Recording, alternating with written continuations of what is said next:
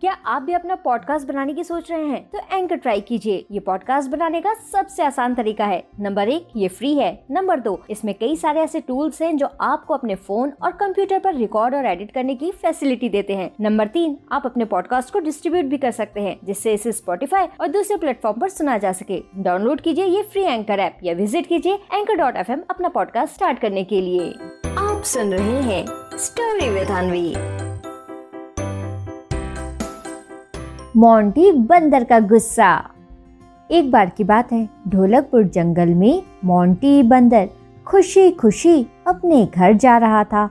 उसने अपने दोनों हाथों में नए नए जूते लिए हुए थे। तभी चलते चलते मोंटी बंदर अपने मन में कहता है कितने सुंदर है ना ये जूते। जब मैं चल जेल के पाती में पहनूँगा तो जब बच मुझे देखता ले जाएगा। चई चई कितना मज़ा आएगा ना। और फिर ऐसा बोलते हुए मोंटी बंदर जाने लगता है।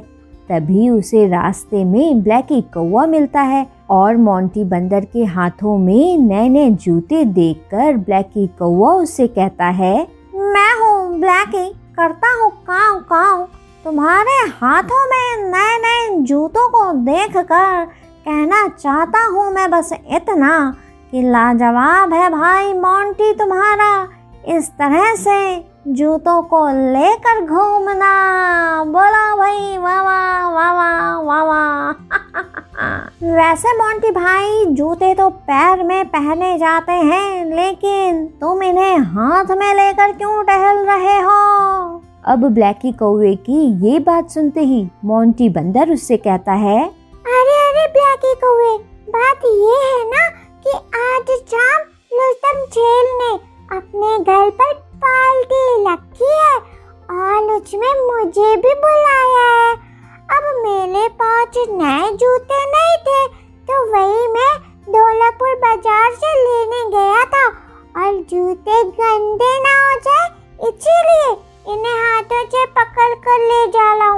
अब तुम पूरी बात समझे कि फिर से समझाऊं? बोलो तुम। और फिर मोंटी बंदर की पूरी बात सुनते ही ब्लैकी कौआ उससे कुछ नहीं कहता और चुपचाप वहाँ से चला जाता है और इधर मोंटी बंदर भी अपने घर जाने लगता है। मोंटी बंदर थोड़ी ही दूर चलता है कि तभी उसे रास्ते में गज्जू हाथी मिलता है। अब गज्जू हाथी भी मोंटी बंदर के हाथों में जूता देकर वही सवाल पूछता है कि, अरे मोंटी भाई, इन जूतों को तुमने अपने हाथों में क्यों पकड़ा है? पैर में क्यों नहीं पहना? अब मोंटी बंदर जैसे ही गज्जू हाथी की पूरी बात सुनता है तो वो फिर ब्लैकी कौवे की तरह उसे भी पूरी बात बताता है। इसके बाद गज्जू हाथी भी वहाँ से चला जाता है और मोंटी बंदर भी जाने लगता है। तभी मोंटी बंदर फिर अपने मन में कहता है पहले आए सबको पूछना है कि मैंने जूतों को हाथों से क्यों पकड़ा है? अरे भाई, मैं जूतों को हाथों से पकड़ूं या पैर में पहनूं? उन सबको क्या? मेरे तो जब पीछे ही पुल गए अब तो मुझे गुच्छा भी आने लगा है। अब मेरे सामने कोई भी आ जाए, मैं उसको कुछ नहीं बताऊँगा। अब तो मैं चुपचाप सीधे घर जाकर ही लुकूँगा और अपने मन ही मन ऐसा बोलते हुए मोंटी बंदर आगे चला जा रहा था। मोंटी बंदर बस थोड़ी ही दूर चलता है कि फिर उसे रास्ते में चंपा लोमड़ी मिल जाती है। चंपा लोमड़ी भी मोंटी बंदर से यही सवाल करती है कि उसने जूतों को अपने हाथों में क्यों लिया है? उसने पहना क्यों नहीं है? अब चंपा लोमड़ी मोंटी बंदर से ऐसा पूछ ही रही थी कि तभी मोंटी बंदर को और ज़्यादा गुस्सा आ जाता है और वो गुस्से में अपने जूतों को ज़मीन में रखते हुए कहता है, ये लो, नहीं पकड़ता मैं अपने हाथों से जूते।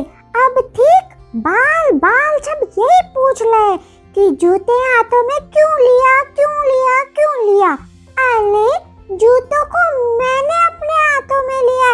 मोंटी बंदर गुस्से में चंपा लोमड़ी से ऐसा बोल ही रहा था कि तभी चंपा लोमड़ी झट से नीचे रखे जूतों को उठाती है और उसे लेकर ज़ोर से भागती है। और इधर मोंटी बंदर जैसे ही ये सब देखता है तो वो चंपा लोमड़ी से कहता है